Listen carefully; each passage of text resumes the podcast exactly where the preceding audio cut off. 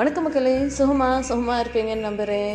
இன்றைக்கி வியாழக்கிழமை, இன்னும் ரெண்டு நாள் தான் இருக்குது வீக்கெண்ட் வர்றதுக்கு.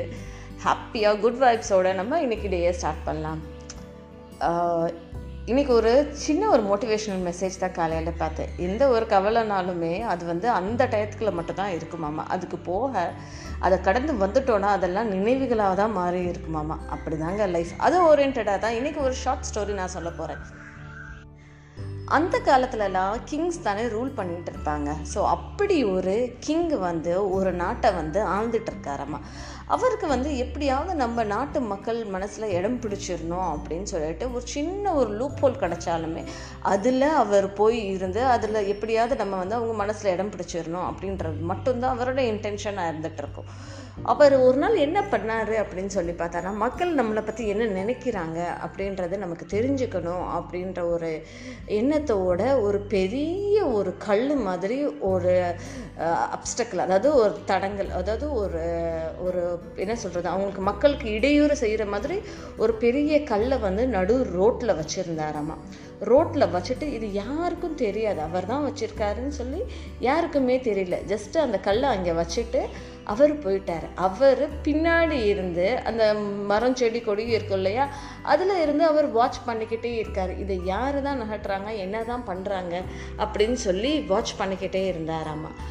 அதுக்கப்புறம் இந்த மன்னருக்கு கீழே வேலை பார்ப்பாங்க இல்லையா, நிறைய மினிஸ்டர்ஸ் அவங்க மாதிரி ஆட்கள் எல்லாம் இப்படியே போயிட்டு திட்டிக்கிட்டே போனாங்களாம்மா. என்ன இது ரோட்டெல்லாம் இப்படி இருக்குது, இதை பார்க்காம இந்த மன்னர் என்ன தான் பண்ணுறாரோ அப்படின்னு சொல்லி மன்னரை பற்றி பின்னாடி தப்பாக பேசிட்டு போனாங்களாம்மா. இதை கேட்டு மன்னர் ரொம்ப ஷாக் ஆகிட்டாங்க. என்னடா ஏன் முன்னாடி என்னையை வந்து புகழ்ந்து என்கிட்ட இருந்து தங்க காசையும் பொற்காசையும் வாங்கிட்டு போகிறான், எனக்கு பின்னாடி இப்படி பேசுகிறான் நான் இவன் அப்படின்னு சொல்லி இந்த மன்னர் ஒளிஞ்சு நின்று கேட்டுக்கிட்டே இருந்தாராம்மா. அதுக்கு அப்புறம் சரி இங்கே தான் போயிட்டாங்க, வேறு யாராவது வந்து பண்ணுவாங்களா அப்படின்னு சொல்லி பார்த்தாங்கன்னா வேறு எல்லா மக்களுமே தன்னோட வேலைகளில் வந்து பார்த்துக்கிட்டே போனாங்களாம். போகிற எல்லா மக்களுமே மன்னரை தான் திட்டிக்கிட்டே போனாங்களாம்மா. இதை பார்த்து மன்னர் ரொம்ப அப்செட் ஆகிட்டாராம்மா. என்னடா எல்லாருமே நம்மளுடைய நாடு நான் மட்டும் நினச்சா பத்தாது, அவங்களும் நினைக்கணும் தானே அப்படின்னு சொல்லி யோசிச்சாராம்மா. திடீர்னு வந்து அந்த இடத்துல ஒரு காய்கறி வியாபாரி நடந்து வந்தாராம்மா. ஸோ காய்கறி வியாபாரி தலையில் மூட நிறைய காய்கறிகள் வச்சுருக்காரு. ஸோ விற்றுக்கிட்டே போயிட்டுருக்கவர் இவ்வளோ பெரிய கடலை பார்த்தோன்னே அந்த மூடையை தான் தலைமையில் இருக்கிற அந்த மூடையை இறக்கி வச்சுட்டு இவ்வளோ பெரிய கல்லை ஒரே ஆளாக இருந்து ரொம்ப கஷ்டப்பட்டு கிட்டத்தட்ட ஒரு ரெண்டு மணி நேரம் அந்த உழைச்சி அந்த கல்லை அங்கிட்டிருந்து நகட்டினாராமா.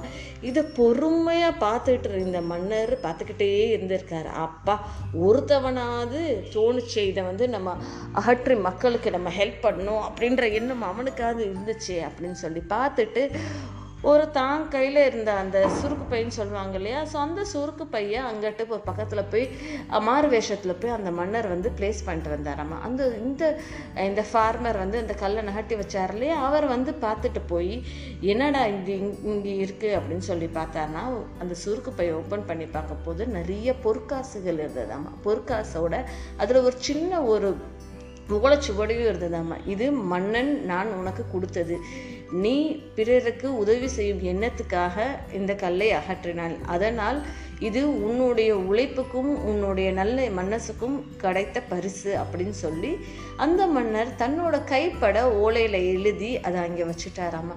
இந்த ஃபார்மர் இதை எடுத்து பார்த்துட்டு சுற்றி முற்றி பார்க்குறாரு, எங்கடா இருக்க மன்னர், நம்ம வாழ்வை நம்ம மன்னர் எல்லாமா பார்க்க முடியுது, நம்ம மன்னர் வந்து நமக்கு எல்லாமா ஹெல்ப் பண்ணுறாரு அப்படின்னு சொல்லி அந்த ஃபார்மருக்கு அவ்வளோ மகிழ்ச்சி தாங்க முடியலை.